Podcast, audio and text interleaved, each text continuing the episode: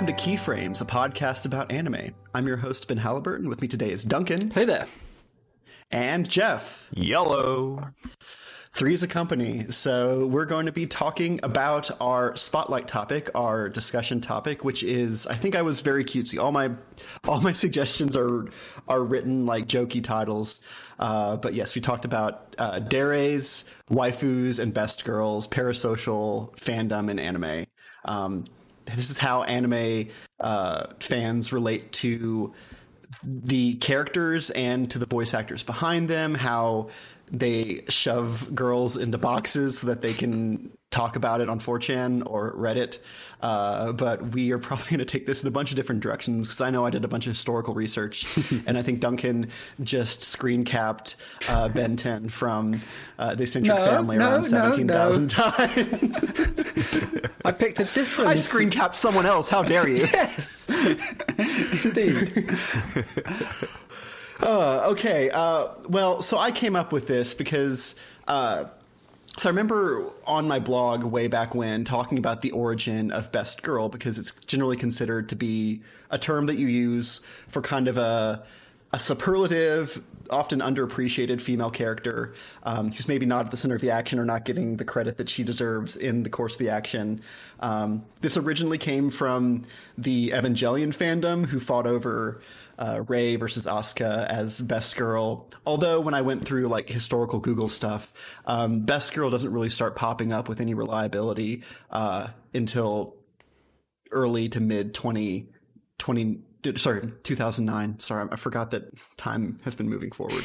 Uh, doesn't really pop up with any regularity until early 2009 although uh, on karma burn he's using the best girl tag on his posts as early as 2006 and there's just generally a fan tradition that it's existed since the beginning of uh, the evangelion sub fandom so and from there we have waifus, which come from Azumanga Daioh, um, but are largely a 4chan thing. Uh, and we have deres, which have also existed since like the 80s or 90s. Um, just tsunderes, kuderes, danderes, yanderes, hime dere, kami dere. That sort of. uh, first, she's a god, and then she loves you. Okay. Um, but uh, so, does someone else want to go ahead and take their angle on the topic? Take this burden from me, as I always say. You go for it, Duncan. Well, okay. So, like, I've tried. As as with most things, I, I've tried to sort of break this down into like a n- nicely organised and manageable uh, uh, uh, sort of construction, and for that we need a case study. And so I, I I tried to think of something which like encapsulated everything you need to create the best best girl, and uh, ultimately, I think as as Ben alluded to. A best girl or best boy is about a character stepping into a work and providing something that is otherwise absent, be that um, uh, sort of afford or um, pressure on the narrative or just humor or um, personality which is otherwise missing. But it's addressing something which the the show otherwise would fundamentally lack. And so I, I've I've broken this down into to, to three sections. Firstly, character design. Second, personality. Thirdly, performance. Um, and I think like obviously the the, the first thing which we notice about any thing in anime because it's a visual medium is character design, and Mm-hmm. that first impression we make of something. Like I, I'm sure there are people who are out, out there who, by the end of uh, a show's OP, have already decided who their best girl is. Uh, Like I, Well, they they're often very strongly flagged in that way too. the visual language, and I think I believe. like Watakoi's uh, uh, interesting example of that because it Watakoi is a story about um, two young, unconfident otaku learning to make a relationship work as adults, and as its title, as its full title, uh, "Love is Watakoi Love is Hard for Otaku uh, s- suggests, they're not very good at it. They're, these are two like kind of bumbling Anjoans, and, and like Narumi, the lead female, is like this slightly timid bundle of energy, and Hiro, Hirotaka, the lead male, is kind of like this uncommunicative, closed off, off shut in who has like this his visual design is great because he's got this like really half closed eyes which are further obscured behind glasses and like then he's got a long mm. fringe as well. And it's it's like it's the the most most stoic of stoic boys and it's it's great. And those two are both new to this game. They they don't really know what they're doing and both of them in their own particular ways he's idolized their seniors in their work, uh, Koyanagi and Kabakura. And the way they're drawn, uh, th- those two seniors, like Koyanagi is like this ideal businesswoman. She's got like power suited nonchalance and like this knowing smile to her. And uh, Kabakura is like this sort of dishevelled old hottie and like whereas they they they wear their confidence. And like that from a character design perspective i think's really interesting. Like like where you have the the, the main boy and girl who are quite passive and timid and then you've got their supporting characters who are both really ag- their character design speak aggressively. I think like character design as, as you say is like one of the first is the first thing that we make our, our judgment on. Like, and I, I wanted to to bring you guys in earlier, like when I was talking about OPs. He's like, do you think there's ever been a show where you've decided it, who you like based on the OP, and it hasn't hasn't shifted despite all the evidence to the contrary since? Uh, I would assume so, but nothing really jumps to mind. I mean, like oftentimes there will there are the OPs that are that try to be beautiful, and then there are the OPs that are that just present to you the most tropey framing of each character, so that you know that oh, this is the Hime, and this is the this is the tomboy and this is the potato, etc. yeah, yeah, because yeah. like I think one.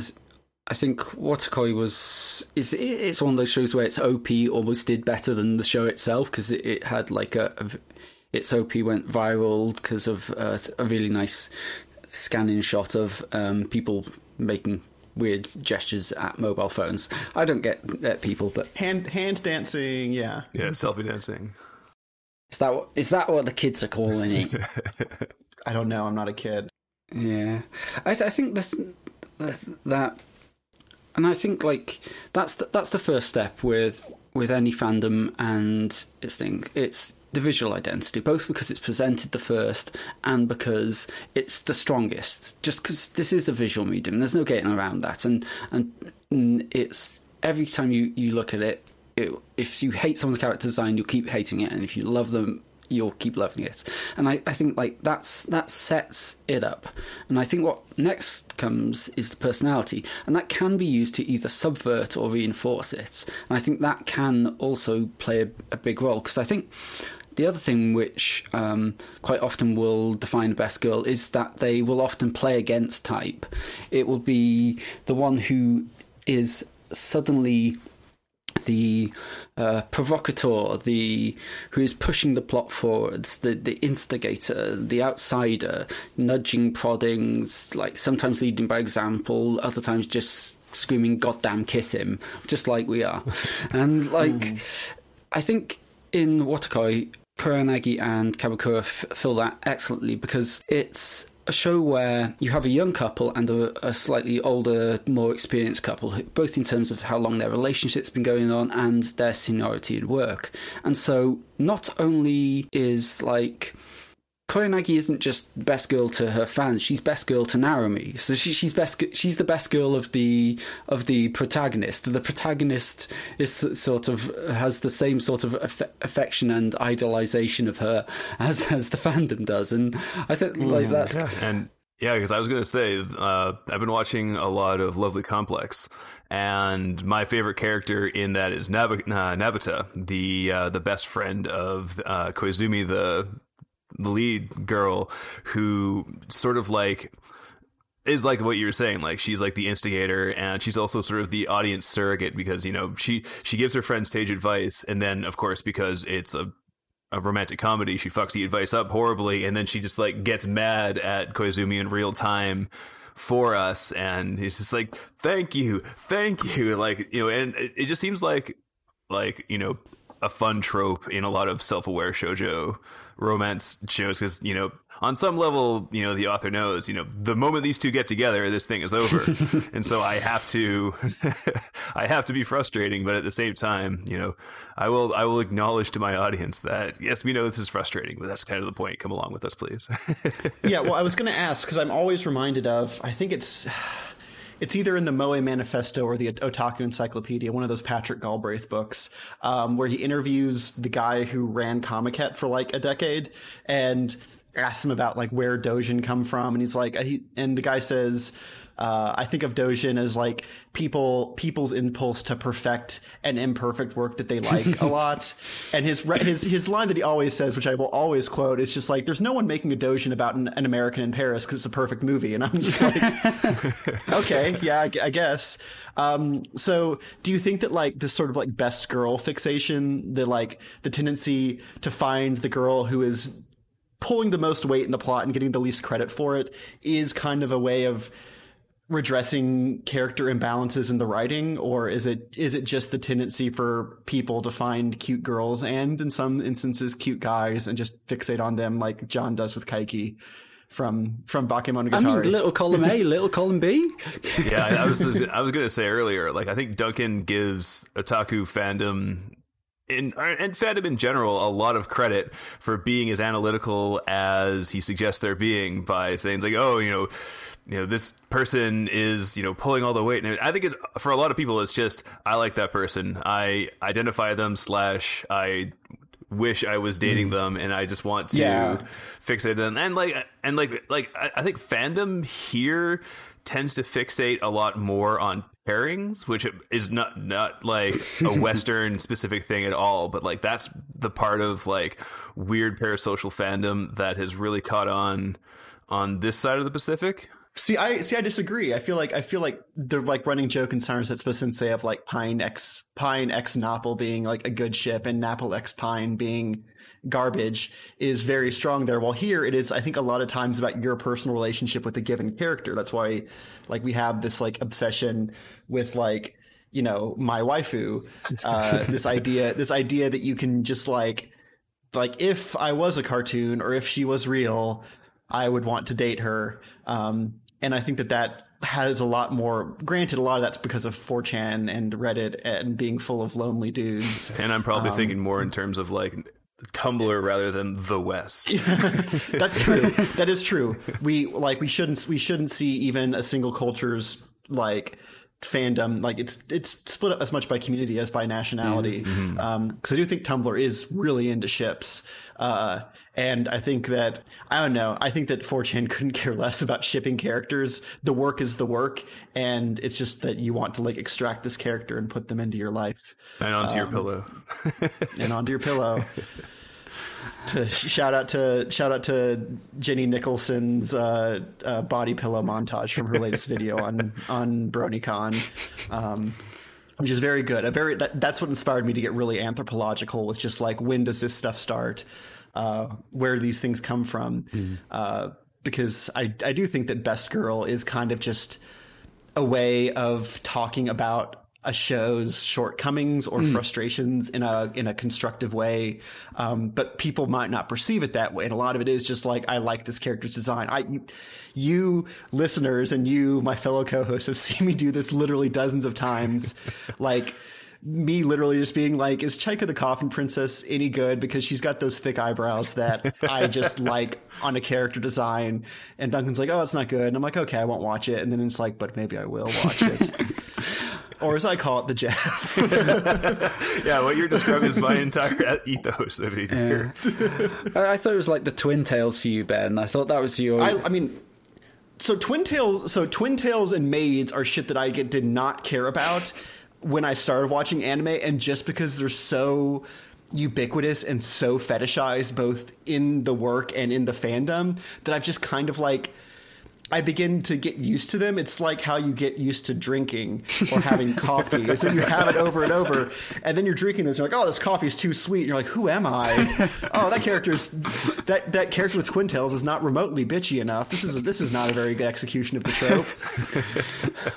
Uh, I wish I had much more of a frustrating bitch character who I could be like, uh, why won't she just just be nice to the? Uh, I don't know.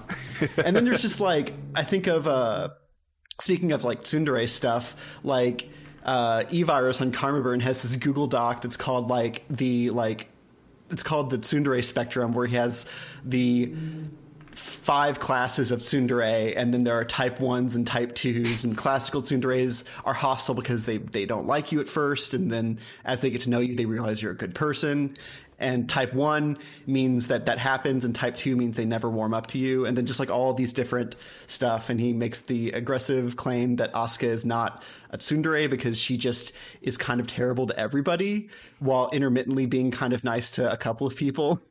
So uh so yeah there's a, a tendency to like to like dissect these tropes and find out like what's the true version of the trope that's what i'm attracted to or drawn to or obsessed with and what's the false version. Um and I, I do think that that kind of that I mean, not to reference more literature, but like the like otaku database animal thing that we talked about a little while ago of just like categorizing things. And this is the true thing that I like, and this is the false thing that's terrible. And the difference between them is imperceptible to a layman. Uh, and, like, and I mean, there's a there's a picture I downloaded off of 4chan, literally like oh a decade ago. Jesus. Um, that's just like that's just like your waifu is shit. And it's just i think it's around it's just a, a tiled list of just like probably a hundred different characters. And it's just why they suck. And i'd say maybe 20% of them are good and 80% of them are made up memes that aren't actually in the text of the of the of of the show just like t- tearing down people's tearing down people's fandom. I was gonna say like it's interesting you you say that Ben because like I like I've started using AniDB as like my main like reference for for stuff in terms of. Uh, uh, VAs and uh, production staff, etc. And when you look at a character's um, the information around the character, one of the, one of the, the, traits they have for characters is waifu, and and yeah. and and and trash. Uh, so you can, t- for instance, say the Kanbaru Suruga is apparently 16% trash. Uh, they've got it down to a, a fine art, whereas uh, that's la- that's laughable. By the way, that's laughable. Mm-hmm. Completely ridiculous. but yeah, it's. I, I think like this this desire to classify, combined with this desire to see things pushed forward, and that sort of not if not an audience insert, but or author insert. Like it, it's it's very close to that. Like I think they're, they're they are often quite meta characters. Like that's that's the other the other one which I've seen quite a lot. Like the straight the straight man character, the one who looks on and goes, "Oh, you're a bunch of idiots," or or is quietly laughing away at them, or what, whatever. It's it's they're either a provocateur or they or they're, they're sort of sardonically commenting on it. And like one of the reasons I picked uh, Wotakoi is because like Koyanagi's both. She is both uh, constantly pu- pushing the main couple on to actually God damn it, you're, you're adults and you're dating now. Just stop being so hung up on the things which you were as, as teenagers, as well as being someone who has made her relationship with Kabakura work. And it, but because of uh, Wotakoi's choice to frame its characters as otaku and have them attend uh, Comic Con and be into BL and have arguments about shipping, they can have that those meta comments on on stuff as well. So it's like get, having the best of both worlds. It gets to both both push the the characters forward and comment wryly on them. Sorry, I just realized that there is an OVA for Wotakoi that I haven't seen. So I'm, I'm making I'm making a note afterwards to. to Mm-hmm. I to realized find that, and I solved that problem because That's been happening. It's been happening to me a lot lately, honestly. So Yeah, yeah. so yeah. And like, like the the final element for me was voice performances, and I think once again, I think Watakoi is an, a really interesting example of this because I think a strong vocal performance in a supporting character uh, can really steal a scene in a way like n- nothing else can. It, it can take mundane dialogue and just suddenly your ears prick up and you go, oh, oh what, what, that, that, that's that, that, that, that delivery was just great and there was so much energy and whatever. And Watakoi, Watakoi has this interesting artifact to it where its two main characters, VAs, have less than a dozen anime between them. They're complete newcomers. And its two main support characters have absolute industry veterans. Like the uh, the lead male is uh, uh, Tomo- Tomokazu Sugita, who has is probably best known for being Kion Kion Kion Kion Kion Kyon, Kyon, Kyon. only one only one syllable. Kyon, in uh, Haruhi. like like Pyon, but Kyon. Yeah, and also Gin in Gintama, and has like just this decades long series of lead roles, and the lead female, uh, uh, Sawashiro Miyuki, who I think has without I've hyped I've hyped her a lot. She probably has a link on one of our like very Yeah. early episodes And- from me just dropping her name constantly. who, dis- who, despite not having many lead roles, and we'll get get to that in a bit, has had just solid standout uh, support role after support role, and the that that sort of upstaging by design of its cast, but, and playing into its inexperienced, experienced. Um, na- sort of narrative with its casting. It's it's almost stunt casting because like it's took some. It's it has like it's a show which is consciously about otaku making a very overt casting decision saying to its audience look we've we've chosen for these inexperienced people inexperienced VAs VAs and for these experienced people these sort of of industry stalwarts. And like I, I think like that's it's, it's a a really overt use of something which can can crop up organically. Like I think like like you've you've heard me uh, often enough just loving every uh, Satomi uh, Arai performance that comes up and just like every time she pops up it, it's an absolute pleasure. And she she'll just steal any scene she pops into with just sheer energy and um, commitment to the role. And there's Sawashiro Miyuki has has basically made a career out of that is is my Yeah.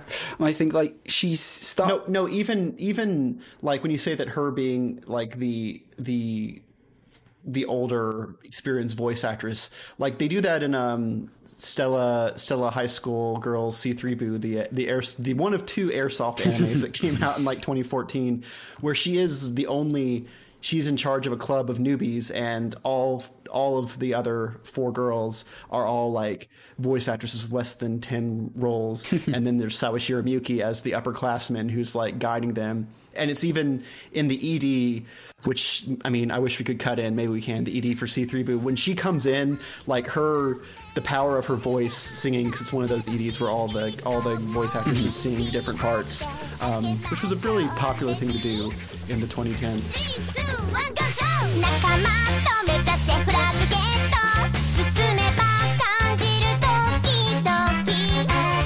But yeah, when she comes in, just like her voice and power just like drowns out the other girls. Three, two, one,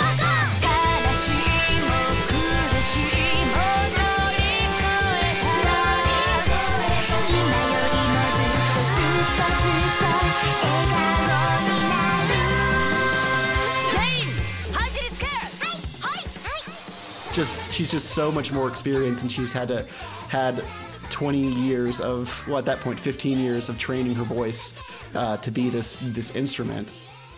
It is I, I love it when they when uh, producers do that when they purposely take the experience of the actress or actor into account. So no i agree. Her, her defining late career role is as Mine Fujiko in the Mm-hmm. Lupin films, and like that, that is very much like plays into this this character with like uh, who who uh, once again is is like deliberately best girlish, who comes in to like act as a provocateur and just frustrates and and cause trouble. And uh, she's just like again and again has done that. Like uh, in a show ben will be uh, no sorry ben will be talking about in a bit she plays Celty e- the the tit- the titular duo well, well, well now I'm well now I'm locked into talking about Durarara for for the second half. But uh, yeah, it's it's interesting because once you told once you floated uh, in the pre-episode chat um, that she just kind of is always this sort sort of scene stealing protagonist. I went through since scene stealing supporting character. I went through her roles and tried to find what she's done that I would consider a main character role, and it's. Inaba from Kokoro Connect, but that's such a strongly ensemble piece. Uh, again, uh, uh, what's her name? Sonora from C3 Boo.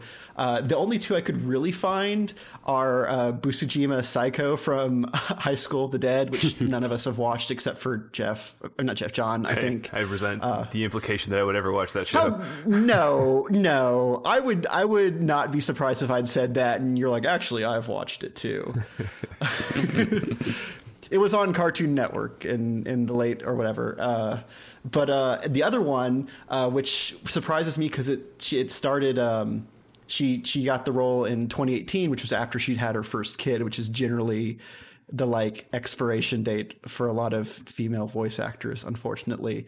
Uh, but she was Kitaro from GeGeGe no Kitaro, so she did 99 episodes of that she- as the main that's- character. That's actually something else which uh, has come up. She she seems to be trusted to do um, voices of young male characters.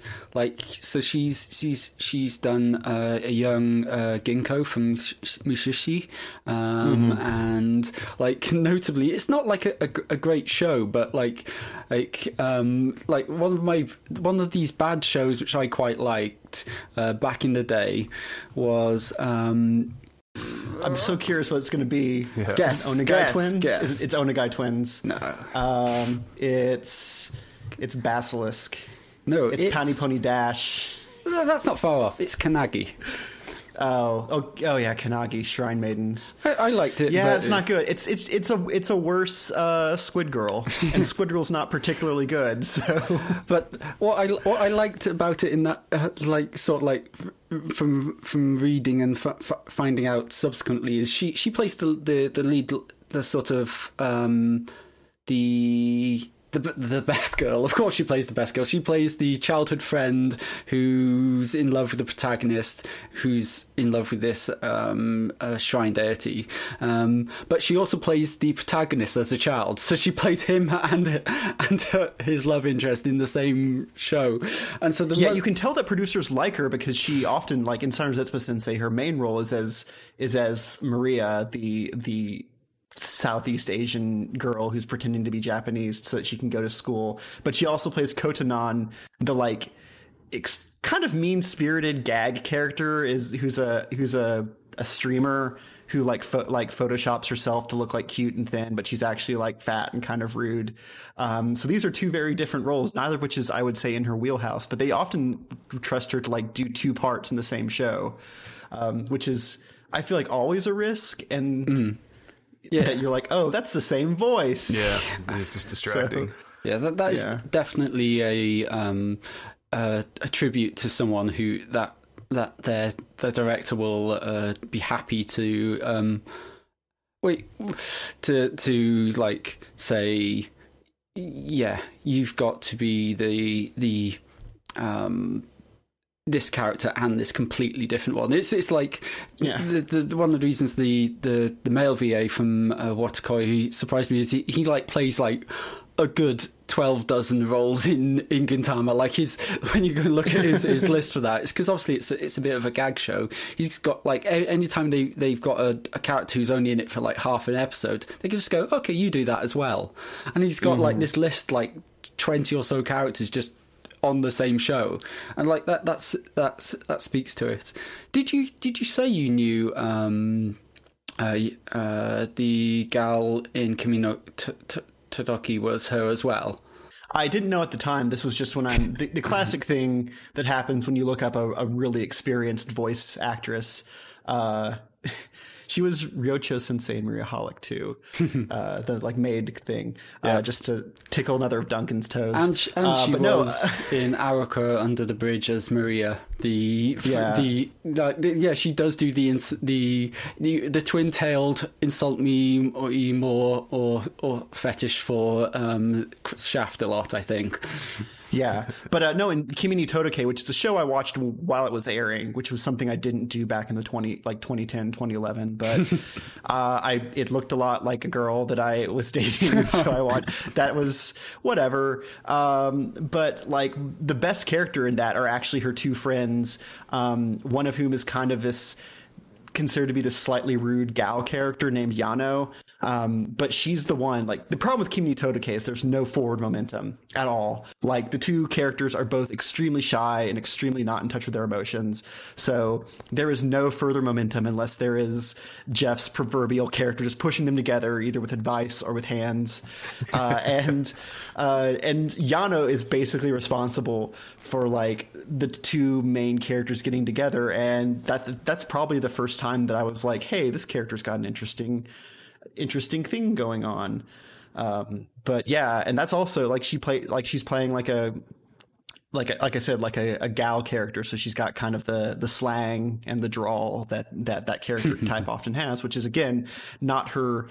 I keep it saying it's not her wheelhouse, but I kind of have realized that we Everything is don't her really, wheelhouse. Don't really know what her wheelhouse is. Whatever It's she damn wants. That's that's the answer. a man is the room he's in, so to speak. Uh, well, how about you, Jeff? How do you relate to the fetish- fetishization of anime characters and the actresses who give those performances? I I am gonna cop to admitting that I am usually like, sort of like voice blind when it comes to performances, and it's very very rare that I actually pick out the fact that somebody is like somebody else in another show. Or like, and usually when that happens, I'm just wrong after I look it up. Uh, a, a notable exception being uh, the actress you were just uh, talking about. Um, but I uh, Satomi Arai or Miyuki Sawashiro? oh shit, I don't know. Kanbaru. Whatever. Oh, Kanbaru. I say Miyuki Sawashiro. yeah, yeah, yeah, and you know I'm also just awful with names, but I, I, I don't know if I latch on to the best girl so much as like I enjoy usually like you know the best character. Like I have a I have a weird habit of relating to characters mostly in the sense of like how they fit into the story or into the ensemble cast, and so I end up latching onto characters that everybody else seems to hate. Like I will, I still say that like uh, Nadeko Sengoku in Monogatari is the best character. If even if she's not, she's not, you know, she's definitely not the best girl, but she's you know, I I like I like the characters that have a lot going on and like really attack your sense of like you know e- either like you know do a lot to either lampshade things because I like meta garbage, like uh, uh, Nabata, you know, being that obvious audience insert to relieve the pressure of just like you know, you realize you're watching a shojo show and you're. And you know that's them just kind of like a tip in their hat to you, and it's it's that more than anything else that it really makes me latch onto that as my favorite character, and the like um it's i have a you know maybe this is just like my own weird psychology but i have a i have a hard time especially with anime relating to characters as people because they are so clearly constructed with tropes like you were saying like you know like there's like visual indicators of who they're supposed to be and their role in the show and you know everything is it's it's so well you know it's so constructed and you know it's hard to separate them from the overall work as just being like an individual, and it's, it's so uh, that's that's just like.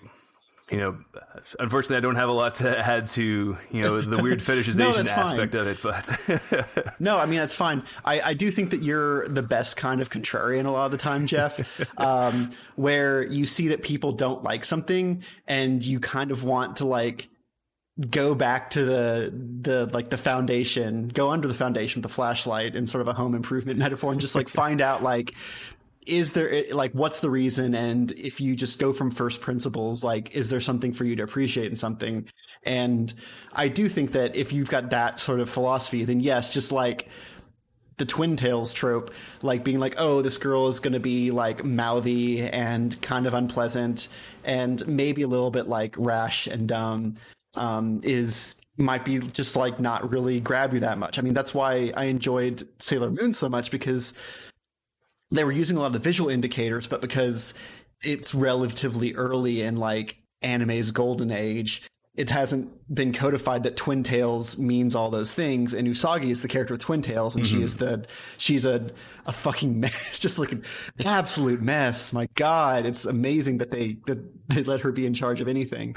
um, so so I understand that. I mean, I just there's just so much anime out there. I'm always I always appreciate being just like given a hook for watching something because I feel like if I didn't have these tropes to navigate both the fandom and the body of work, I would end up in these kind of like decision locked spaces where what do I watch? Nothing is really appealing to me, but I can instead be like, I want to watch an anime with the Twin Tails, and then go through what I what I have downloaded or bookmarked, and go from there. Uh, which is not. It means I watch a lot of bad stuff. Um, we're probably we're probably not going to be talking about uh, Uzaki-chan, but like, man.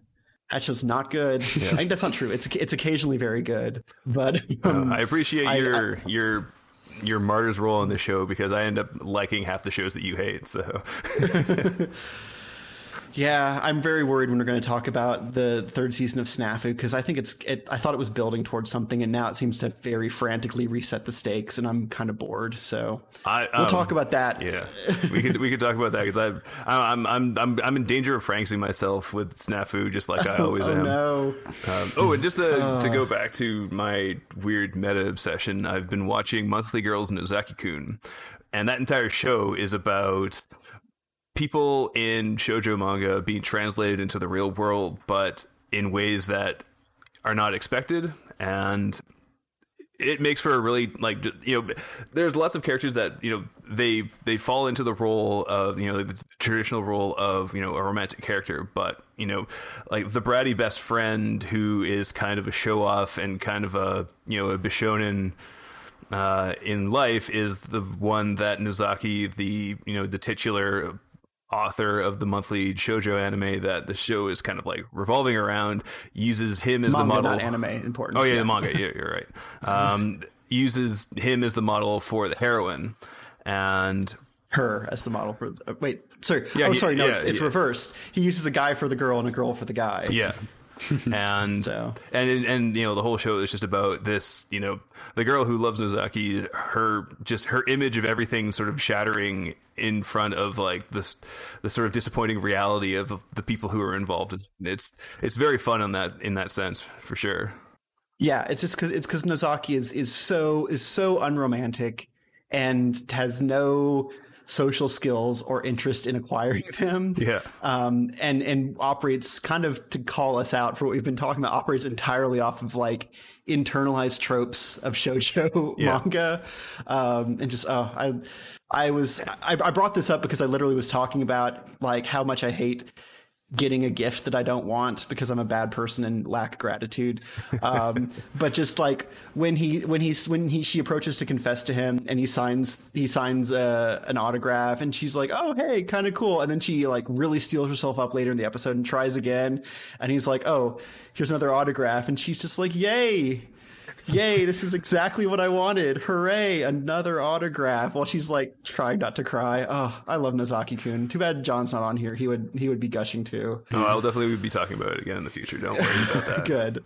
It's it's interesting that it that's a, a very meta one, and once again, its its lead male and female have a, l- ex- a lot in in common with um, Watakoi's lead male and female. Like if you like, one is has a uh, short, uh, uh, sort of gingery pink haired. Uh, uh, uh, energetic female lead and a stoic uh, glassed uh, stoic male lead, and the other has exactly the same. And I wonder if like that some says something about otaku, like they like either they like uh, once again going back to going more back to the the side of this. I think we haven't talked about the the waifu side, the dark side of, Yes. of the fandom. is that I think. Um, maybe in these these shows, like otakus see themselves as the Hirotaka, the Nozaki, the the emotionally stunted one, and they they want the manic pixie dream girl of um, this this hyperactive uh, female character as the. Uh, t- which they have seen in other shows and think, oh, that, that's what I need. I need this this person to give me what I lack. Except life, Well, life doesn't work See, like that. for no, well, it doesn't, unfortunately. I mean, or fortunately, actually. Uh, uh, but like when I'm looking at this at this meme and all the reasons that they they shoot down why these are why these waifus are good waifus, uh, the ones that aren't made up largely just involve a sense of romantic rivalry with the other characters in the show.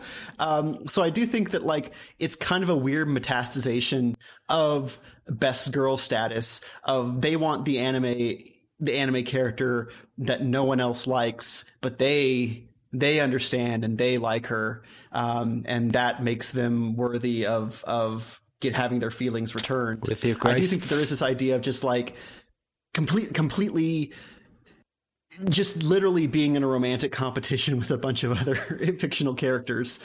Uh, so yeah, I don't know. It's it's a very odd sort of sort of thing, and I, I like the idea. I don't know. I don't have any problem with someone someone waifuing whatever waifu waifu, but it's still just kind of a weird dynamic and. Oftentimes, while best girls provide healthy debate, waifu is a matter of personal opinion, and so it just causes flame wars that go nowhere. and All I right, don't know. so It's- uh, here, here's a, a stumper for you. Uh, Oh, Tomoko Kuroki from Watamote. Best girl or waifu? What is my answer? uh, she's not the best girl. Her fucking friend who tries to who tries to rescue her from her own awful attitude is is best girl. Like I, I'd say, if any anything's a cautionary tale, that uh, that the answer is neither. I'd say that that she is is that cautionary tale. and yet there is every like if you look up any like stuff about Watamote, there's always going to be people in the comments saying, "I wish I had an opportunity to to help this girl." Yeah. and like she's Rescue she's, her from the anime she's in and bring her into your love. Yeah, So- which is what she's designed to be, as you know, from the ground up. So, you know, And even and even a recognize even Ant- uh, 4chan recognizes this because she is on the chart, and the reason that she's a shitty waifu is that she's a incarnate slash a the the the anime f- subforum that she's just like she's just you. She's just a gender swapped you, Yeah. you pathetic loser. so, not that I'm quoting anything 4chan says approvingly. Uh, something- clear. Let's be clear there. broken clocks being right twice a day and all that. It sounded like I'm I'm I'm closing this tab on my browser. Done. So yeah, I I don't know. Is it are waifus good or bad? Are are best girls good or bad? Is putting is stuffing girls into tsundere or kudere a girl who is um, cold to you and then she loves you, or yandere a girl who tries to kill you and then she loves you? Are these are these bad boxes that limit the fandom, or is it a way that people have a shorthand or uh, an additional avenue for engaging with with uh, these works? Uh, yes, I mean, All of the above. is is a is a good way uh, to like I I, I like I think one of the the phrases I associate with Jeff is telling on yourself. So, do any of us have any waifus?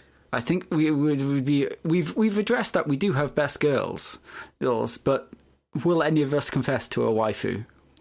I mean, I don't think so. Probably, if you asked me five, even five years ago, probably. But I've gotten a lot more of a, I've gotten a lot more distant from anime and a lot less like codependently engaged with certain works.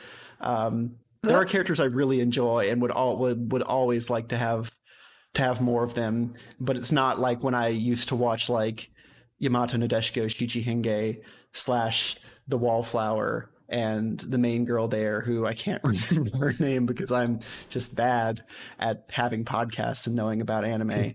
uh, but uh but uh no I I oh, Sunako because every girl who's kind of like weird and gothy has to have a, a Sawako Sadako joke going on. Yeah, Sunako. Um like five years ago, ten years ago, I would have been like, yeah, she's probably like waifu ish for me. but now, like, I engage less with characters and more with works. I'm headed towards a, a Jeff a Jeff place.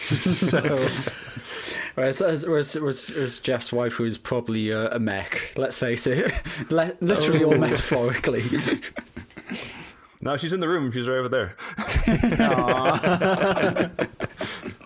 No, that's that's too wholesome. We've just got to cut now. It's yeah, I think we should. I think we've kind of, unless you've got something you want to confess. Like the thing is, like now, if I were to waifu, it'd be fucking, it'd be fucking Wakako from Wakako Zake. Like that, that girl's awesome. I want to hang out with her.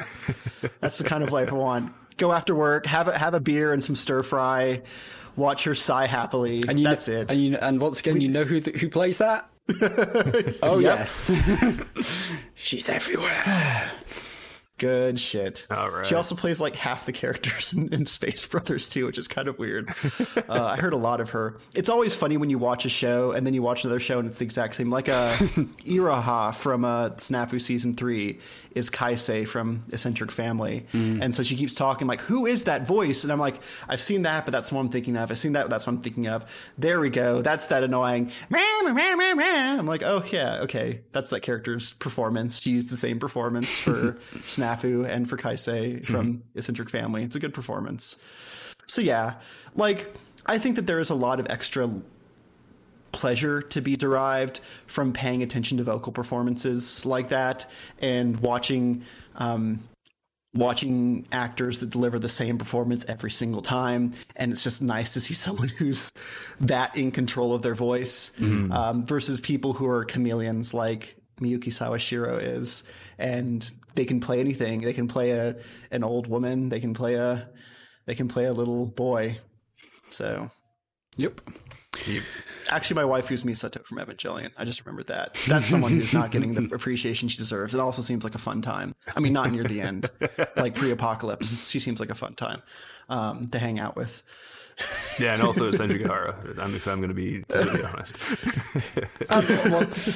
Yeah.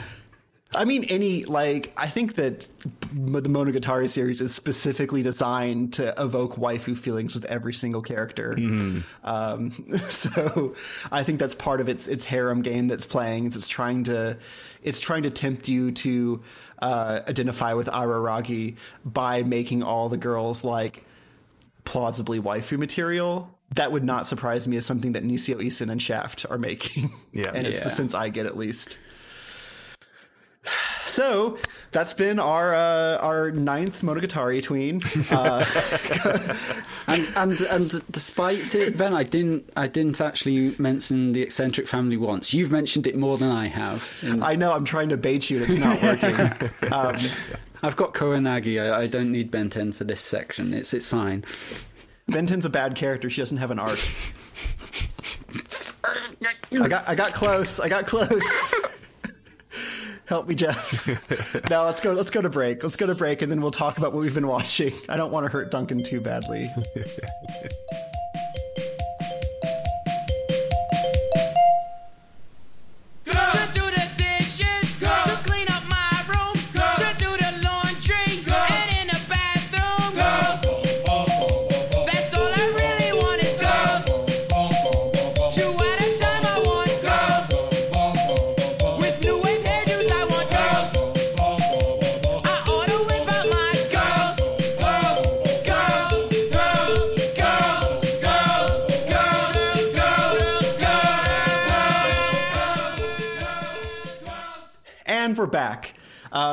be talking about some anime that we've been watching, one each, one by one. And my one is Durarara, um, which apparently Wikipedia tells me, even though it sounds like it's the sound of a motorcycle, it was just a nonsense series of characters that the, that the creator just happened to make up that happened to have a sound like a motorcycle in an anime where a motorcycle is a very important plot element. Anywho, I finished that weeks ago, um, but it's probably the most interesting thing that I have to talk about right now uh, because I had a pretty interesting arc. Uh, interesting. The at first I really enjoyed it. The first the first uh, twelve episodes um, where we're just dealing with the uh, the the initial mystery of the stolen head and these mysterious characters walking around and finally it ends with the amazing scene of um, what's his face? Mikado uh, sending out a text and like everyone in the crowd like receiving a text and then turning on the the villain who thinks she's got him cornered. Like that's good stuff. And then it kind of begins to build out the other characters. Obviously spoilers for Durarara. Apologies um, by having them have stuff. And i kind of began to resent how like everybody was actually super important like um what's her name? The uh big titty big titty friend girl um mega neko the Hanekawa of of uh durarara. I, I last episode I chided Jeff for not having anime a, anime database open while talking about something, and now I now I am the one who is owned by not having anime database open while I while I talk about something. Uh, bu- bu- bu- bu- bu- Sonohara Anri. Anri, yes. Wow, she's not even listed on the top. It's always weird how anime database chooses to order its credits. Um, yes, Anri ends up being like the owner of this demon sword that cyclically controls everybody it's ever cut.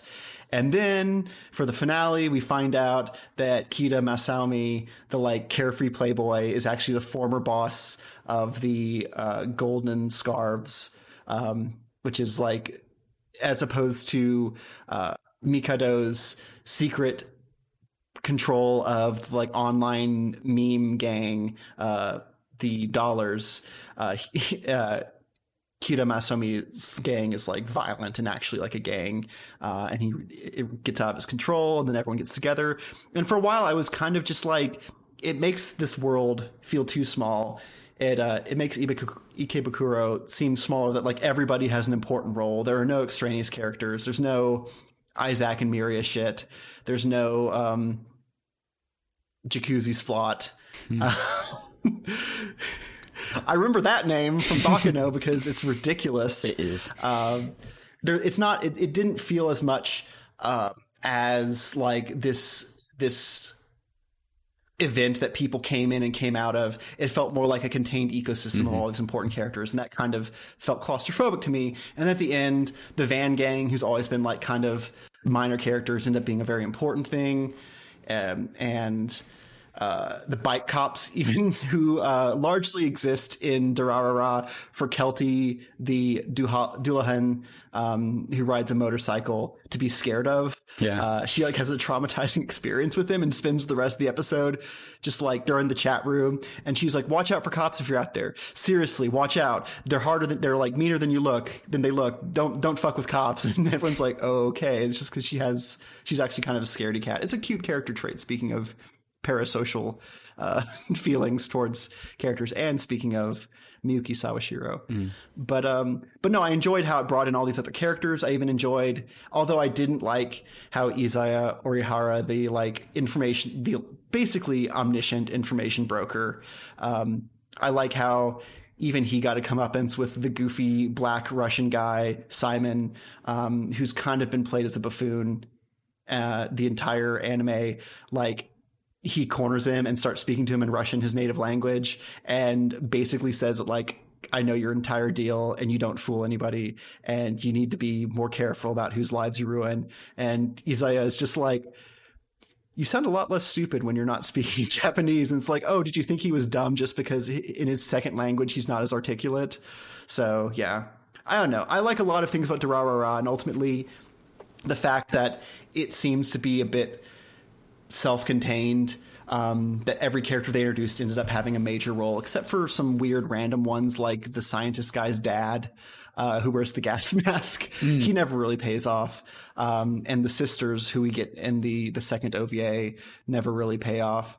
But it does have this nice like I said before, community. Everyone's just like everyone knows each other. Everyone interacts. You have the the Deadwood effect of just like I like both these characters. I want to have them meet so I see what kind of relationship comes up between them. That's one of my favorite pleasures in anime these days. And Durarara gave me plenty of that.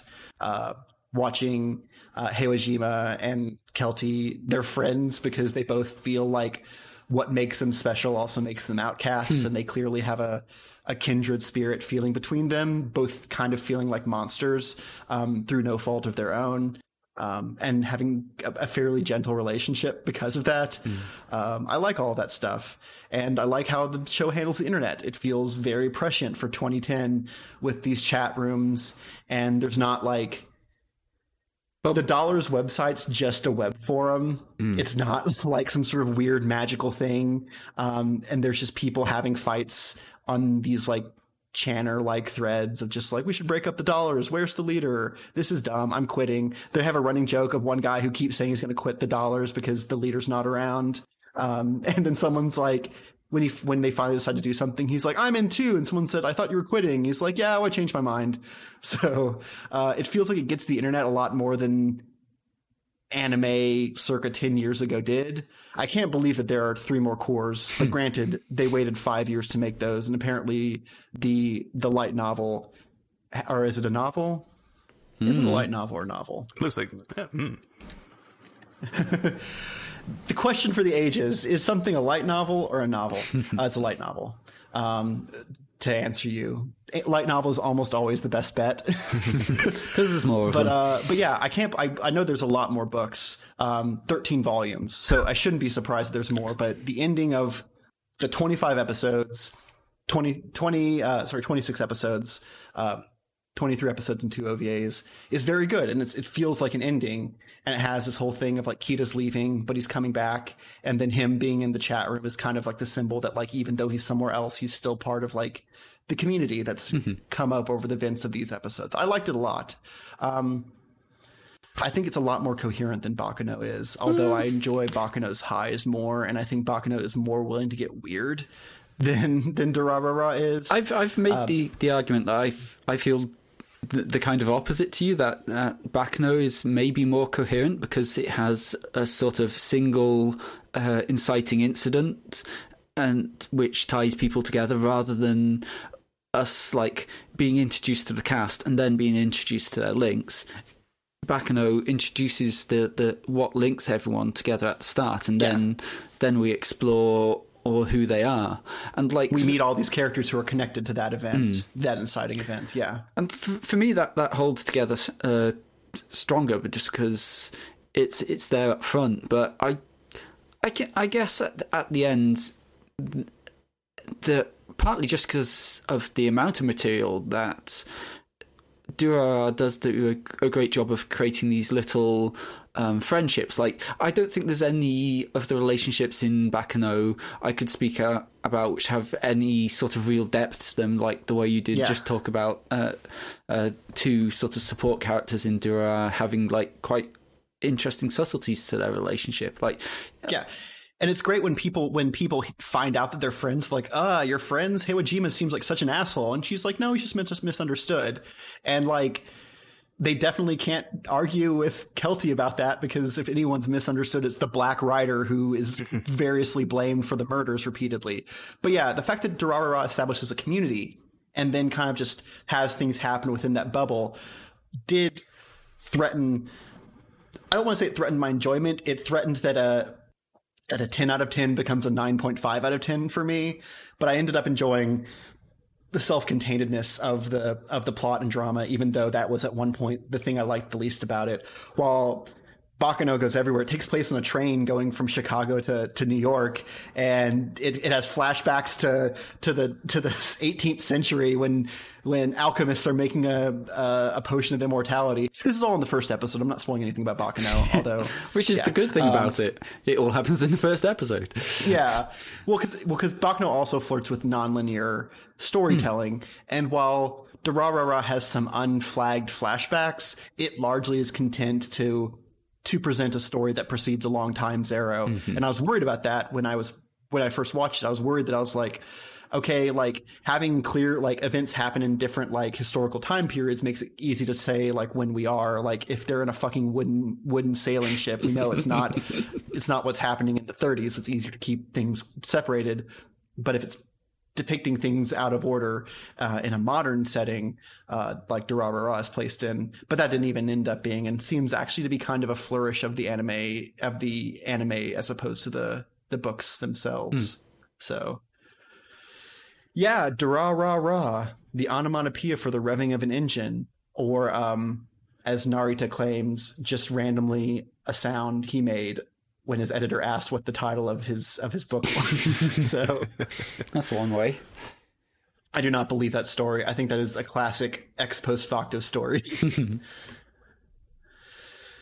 All right. Well, speaking of shows that begin with D, is that really is that really our transition? All we got, Ben, so we better make something good of it. Yeah. Speaking of shows that hinge on a big misunderstanding,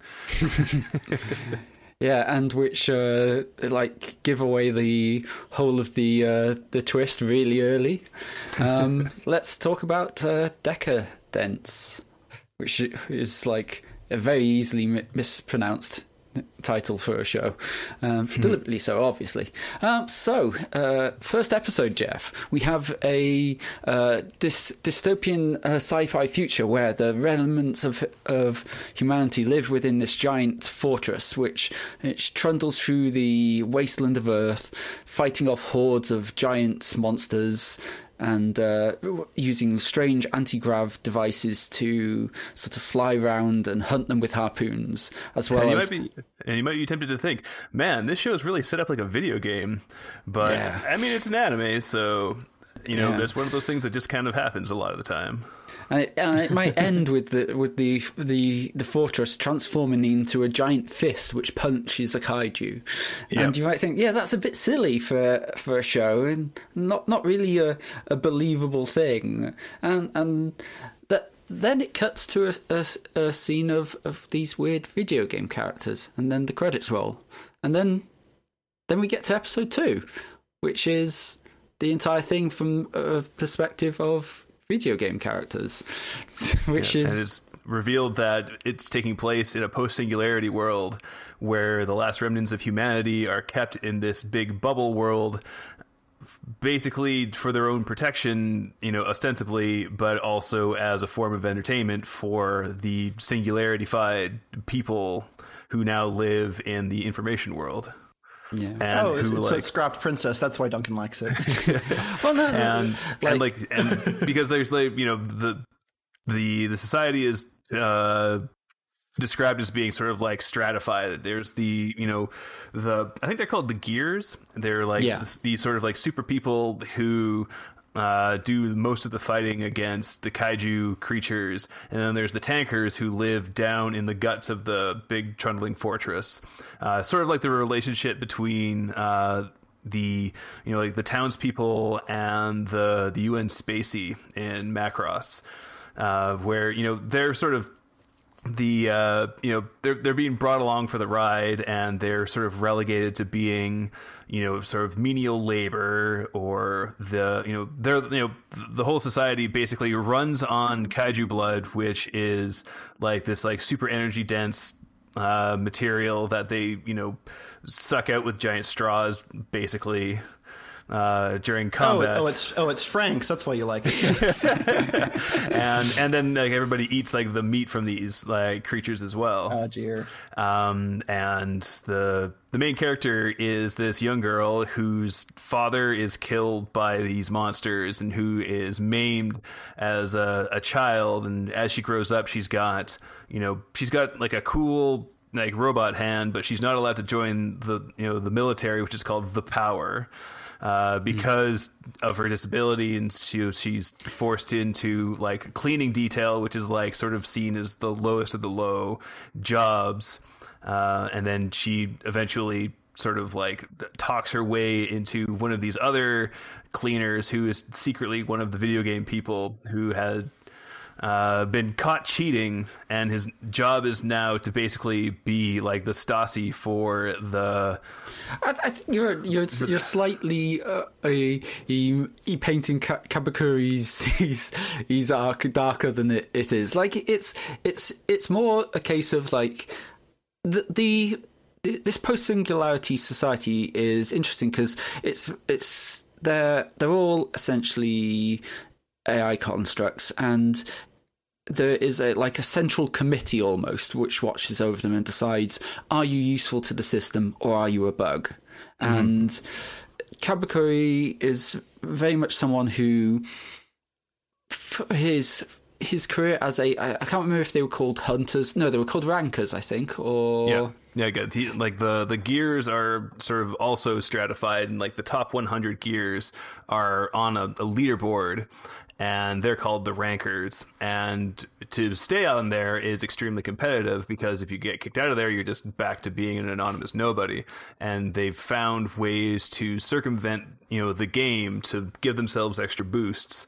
Um, and he agrees to you know tell his kohai how to do it so that he doesn't get kicked off the boards and gets caught and is forced into this role of uh, like a a bug finder basically Yeah, and it turns out Natsumi, which is the the girl we mentioned earlier, is a bug in a way because when she's injured in the, the first episode, uh, uh, she's presumed dead by the system, and so the reason she couldn't get into this paramilitary organization was because, as far as society is concerned, she doesn't exist. She's she's and so he basically takes her on because he has deep reservations over this idea that we have to just play our roles in this system? Because part of the, the reason that the, the there's this pressure on the, the rankers is that as Jeff says when, when you drop out of they're they're like there's it's very critical of capitalism.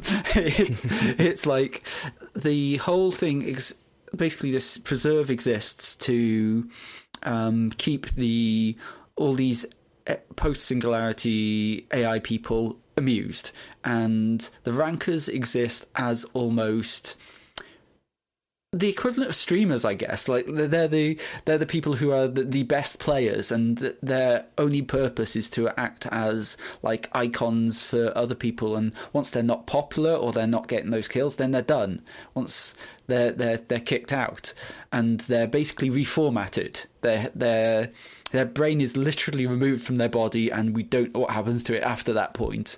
Um, and there's this interesting thing going on in that he's now spending the majority of his time inhabiting this human body, which he previously only used as an avatar for this sport, and now he's doing like the he's chosen to to partake far more in the day to day life of the tankers, the the actual humans, and I think it's asking some in, it's starting to to raise some interesting questions of like is like humanity being someone's humanity being part of a society or is it like their it's it's like it's tackling the singularity in reverse as he becomes more um, ingrained with the remnants of human uh, society instead of like the, the normal science fiction trope is oh this this human has become more and more integrated with the internet and they're becoming closer and closer to who like like Ghost in the Shell is the, the classic oh eventually the major ascends to the web. This is someone descending from the web to humanity and that's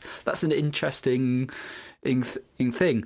And well it's that it's that classic anime bugbear of what if human connections were good actually? And I, I, I love the fact that it did that, that huge reveal, that, that, that big about turn after that first episode. So early. Like it's like the first episode, we, we just have this t- told pretty straight until that last moment, and then the 2nd mm-hmm. episode is entirely from his his like weird iconified world, and like yeah, that was just such a, a change and so so bold, such a bold thing for them to do. Uh, Yeah, one, of the, one of the strengths, what, something that's that keeps me in anime is just how willing it is to trust people to come along with their Mm. weird tendencies. Because like I, I would love to recommend this show to anybody because like it's beautifully animated. The Mm. action scenes are really, really good. Like it's for the most part, it's an action show. There's a lot of good comedy and they you know all of these other things you know you, if you were cynical you could say like oh this is just like a big excuse to have like these weird zero g like monster fights and slapstick comedy but like you were saying like you know it's it gives them a lot of freedom to do you know the big sci-fi questions and to to have fun with that kind of stuff. And Yeah, I mean it's it's notable that the the production staff are pr- pretty much to a man from uh, the Mob Psycho, and that is a series which this, you could easily throw the same accusations at. Oh, they just want to have some nice, nice psychic battles, and but no, there's it's it's actually a was like definitely one of the the anime of of of the year for, for me last year, and it's it's just like they seem to have a really sure um, sort of hand with the the way they balance these incredible fights and this character development, and it's it's gone from being okay. I'll I'll check that out. It has interesting visuals to okay. This this might be anime of the season if it keeps going at this rate. it's definitely like my favorite new show of the season that's uh, I mean, it's com- it's competing with um, ReZero, which is like a, a very beloved show, both by myself and like the anime community at large. And like, like the fact that I'm going, probably th- uh, this is still stronger for me. That that's that's high praise. Yeah, yeah, it's good. I recommend people check it out. It's because I, I, I think you and me are the only people I've ever seen talk about it. You know, granted, I'm not really hooked into the anime discourse at large that much, but it, it seems like it goes. It's sort of came out of nowhere for me for sure. Was it the gifts which which which sold you, Jeff? Because like I um, had I had a lot of fun with with that first episode because it was just so so, so much to get at your teeth into if you like animation. Like if you if you're a big Sakuga fan, like you can just go in and ooh that's a nice cut, that's a nice cut, ooh that's prime, oh yes. Yeah, I think I was that took, took me to the OP, and I was like, okay, I'm going to give this a try. And then, yeah, that second episode kicked in, and I was like, what the hell am I watching? Yeah, I I, th- I like it's it's something I'm going to look forward to every week, and I think when a show's airing, there's very mm, there's not much more you can say for it. Like that that that it keeps its pacing and anticipation, and like you feel like it's still got a lot more to say. Like that's that's that's the ideal thing for me for a, a, a fresh story. Yeah. I don't know if you want to go on to a, a, another show you've been watching, which is uh, a little less optimistic and uh, but equally from an extremely storied director.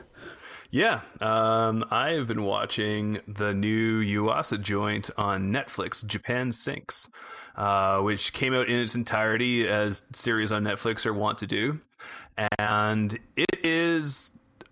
It, I mean, I knew it was going to be good because it's Yuasa, and I'm basically becoming a fanboy of his work. Um, I wasn't entirely sure what I was getting into. Uh, Japan Sinks is uh, Japan Sinks 2020 is technically the official name of it. Uh, it's based on a 1970s thriller novel uh, about a massive earthquake. Uh, leading to the actual sinking of the entirety of Japan over uh, the series of the story, uh, which is apparently based on you know a highly exaggerated you know reality of uh, because Japan sits on top of a, what's called a destructive plate boundary, um, and where uh, like three plates sort of like conjoin and then subduct into one another. And there was actually towns after the 2011 uh, earthquake that lost significant amounts of real estate just because the entirety of the island of Japan sank a couple of feet. Um, and the uh, this show, you know, sort of like you know asks, you know, well, what if all of it sank? And the answer is you get one of the most interesting and thoughtful post-apocalypse shows that I've seen in a long, long time. Uh, I've seen sort of discourse on it online, comparing it to something like The Walking Dead, where you know, in The Walking Dead, you know, the veil of society falls away, and everybody is just instantaneously reduced to their, you know, their basest elements. You know, everybody is out to get everybody else. It's just a vulgar war of all versus all. Whereas Japan sinks, like the uh, the story follows this uh, family, the the Muto family, which is actually interesting in another sense because they are a mixed race family. Um, the mom is an immigrant from the Philippines, and the role of race and immigration plays heavily into the story. And you see elements of like hypernationalism popping up, of racism popping up. Like there's at least one instance of a guy who's like very excited to be the first Fist of the North Star punk and is suit- suitably like destroyed by surprise martial arts. Uh, the but it also you know it it, it maintains its like basic faith in humanity, uh, and it it presents a lot of uh, a lot of scenarios that are meant to create tension. Like at one point, they find refuge in uh, Shan City, which is basically a uh, like an intentional community set up around uh, like sort of marijuana fueled mystic cult. Uh, and if it was any other post-apocalyptic show, you're just waiting for the turn of like, oh, these people are like Nazis or these people are cannibals, and well, there is like a darkness underlying some of it. It's a very human darkness where like some of the people in the higher ups want to steal the money and run off with it. But the basic humanity of like, you know, of everybody there is maintained and like the you know, even as, you know, it starts falling apart as things in post-apocalyptic uh fiction is wont to do, they you know, it the show is mostly about like the those things that are important, that things that keep us together, and it's very like it's very pro humanity. It's very pro unity with like you know people across borders, people across like religions, people across cultures in a very like a very refreshing and hopeful way, especially given the setting.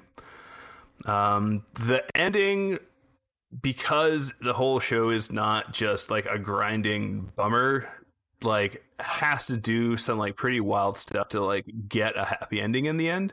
You know, I'll I'll I'll keep that to uh, you know I'll leave that for a surprise for people because it's not super important, but the you know th- the willingness of the show to do this, but also to be like utterly ruthless with the cast is makes it for like a very harrowing, intense show. But also, I, I got a lot out of it, and I really enjoyed it. Yeah, I I mostly know it because uh, when I was doing reading for uh, episode sixty six, Big Man Suit about kaiju, Susan Napier's article um, talks about Godzilla, Akira, and uh, and uh, Japan Sinks, the nineteen seventy three movie that was made in the same year as the novel was published, uh, as the three as the three the fifties, the seventies, and the nineties as like Japan's diff- evolving understanding of like society ending cataclysms. Um, so that's how I mostly know about it from. But it definitely seems to. It was a very. It was a huge smash hit um, in in in Japan, both the novel and the and the movie. And then when it was brought over to America, it was of course given a a bunch of shit was cut out of it. Um, uh, a new character was added just by cutting in sh- shots in America, and they redubbed all of it very to like change a lot of the plot points, and it was a flop. And that was one of the. I mean, it's a typical thing of movie studios being like, well, they don't like Japanese movies because they mm-hmm. didn't like this one one that we changed everything with. Oh well, so that was so so in America it's largely just a sign of of like the the like disdain for foreign cinema continuing to like slow down that that cinema's adoption in America. But uh but yeah, it's it's it's a beloved uh it's a beloved story, um, and it definitely kind of is is the like birth the birth of of like pessimistic disaster movies. I feel like where you don't get to win and the island sinks. So, yeah. Yeah. Yeah. Well, I would you so would you recommend it to people? I would recommend if it. they, To, even if they don't like disaster movies. um, they. I would recommend it to people with a warning because it is very graphic and it is like it, it it's I would not I would hesitate to call it disaster porn like it isn't there like the whole point of the show is not to show you terrible things happening to people but a lot of terrible things do happen to people and so if that is not something that you're going to be super into I would recommend maybe staying away but the whole thing is done with such uh such a humanity to it that I would say that I, I would recommend it just based on that, and also the brilliant direction of Yuasa as well. Um, Jeff, sorry for being a big old spoiler baby and ducking out of most of that conversation. So I but- said- put the hand up, and I was like, like- "Oh, Duncan wants to say something." yeah, it's like um, the the big question I've I've I've been like psyching myself up up to watch this because the last show um, Yuasa did for Netflix was Devilman Crybaby, and that ended on a hell of a downer. Like Oh, the yeah. end of Devilman Crybaby was was not gentle. Let, let's put it that way.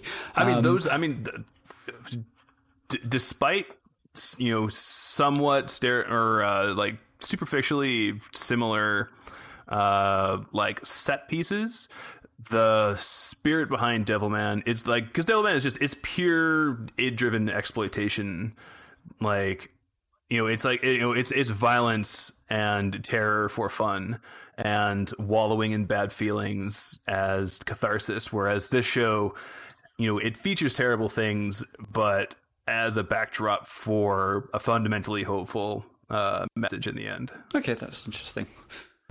It's because, as you say, like Devilman Crybaby was like very, as you say, like it was like that ending was like the result of everything that had come before. All this excess, all this this um sort of violence and and stuff coming home to roost. Basically, like you you don't get to do all this stuff and there be no result to it. Whereas, like a, f- a show almost starting with that that thing, that huge punishment, like people, will, like I, I think something like a lot of people are going through now is like. Okay, like this horrible things happening to our generation. Like, what did we do to deserve this? And the answer is nothing. But they happen anyway. And like, like I wondered if there was like something of that to to to Japan Sinks. Like, I would say that mostly no, because like it, it was framed as a purely uh, natural phenomenon. It's just like you know we live in a cold, unfeeling universe. Terrible things happen. We barely matter in the grand scheme of things, except to each other. And you know, dis- you know, despite there being you know these terrible events, you know what keeps us together is you know our bonds and our shared memory and our culture, and that's ultimately the message of the show. Uh, Even though like the physical manifestation of Japan sinks, it you know it still manages to live on. Yeah, I think the message at the end, at least in the movie and the book, is like Japan lives on its people, and that's and that's that's that's the thing you need to save. Although, at least at least at least in the movie, they try to save a lot of like cultural artifacts. That's one of the big side plots is trying to like save like all these like important historical and cultural artifacts. That yeah, that so I don't know. Maybe Duncan wants to take his headphones back off again. So the the last couple of episodes, um, you know, just by pure happenstance, the the characters you know come across the uh the scientist who is you know sort of like shown in you know as you know random you know news conferences that are happening on TV in the background of this guy like frantically trying to tell people Japan is going to sink, and everybody's like, "Nah, this guy's crazy." Uh, but you know, he's he's got the work to prove it, and he's also been working to like build this big archival database of like basically scraping all social media and cultural artifacts to try and preserve something digitally. Um, and the last few episodes are them trying to get to his uh, uh, his laboratory, which he had purposely built on the last place that would sink, according to his uh, to his predictions, uh, as well as a bunch of data that shows like when Japan is going to arise again over the next hundred years or so, uh, which also allows. Uh, the, like you know the, the notion of the country to survive and not have all of its like coastlines and islands gobbled up by China and the US and everything else. Uh, and so you know they you know part of, a big part of it is like saving the idea of Japan and the end of it is the uh, the 2028 Olympics with survivors of the the disaster which include you know notably a lot of you know foreign born Japanese people who have dual citizenships choosing to represent Japan in the Olympics. Uh, Oh, that's cute. and it's and like yeah, like it it it it manages to have like the super happy ending without there being some dumb subplot where they like drive a nuclear bomb into the substrata to stop Japan from sinking or something dumb like that. Find the earthquake count- canceller.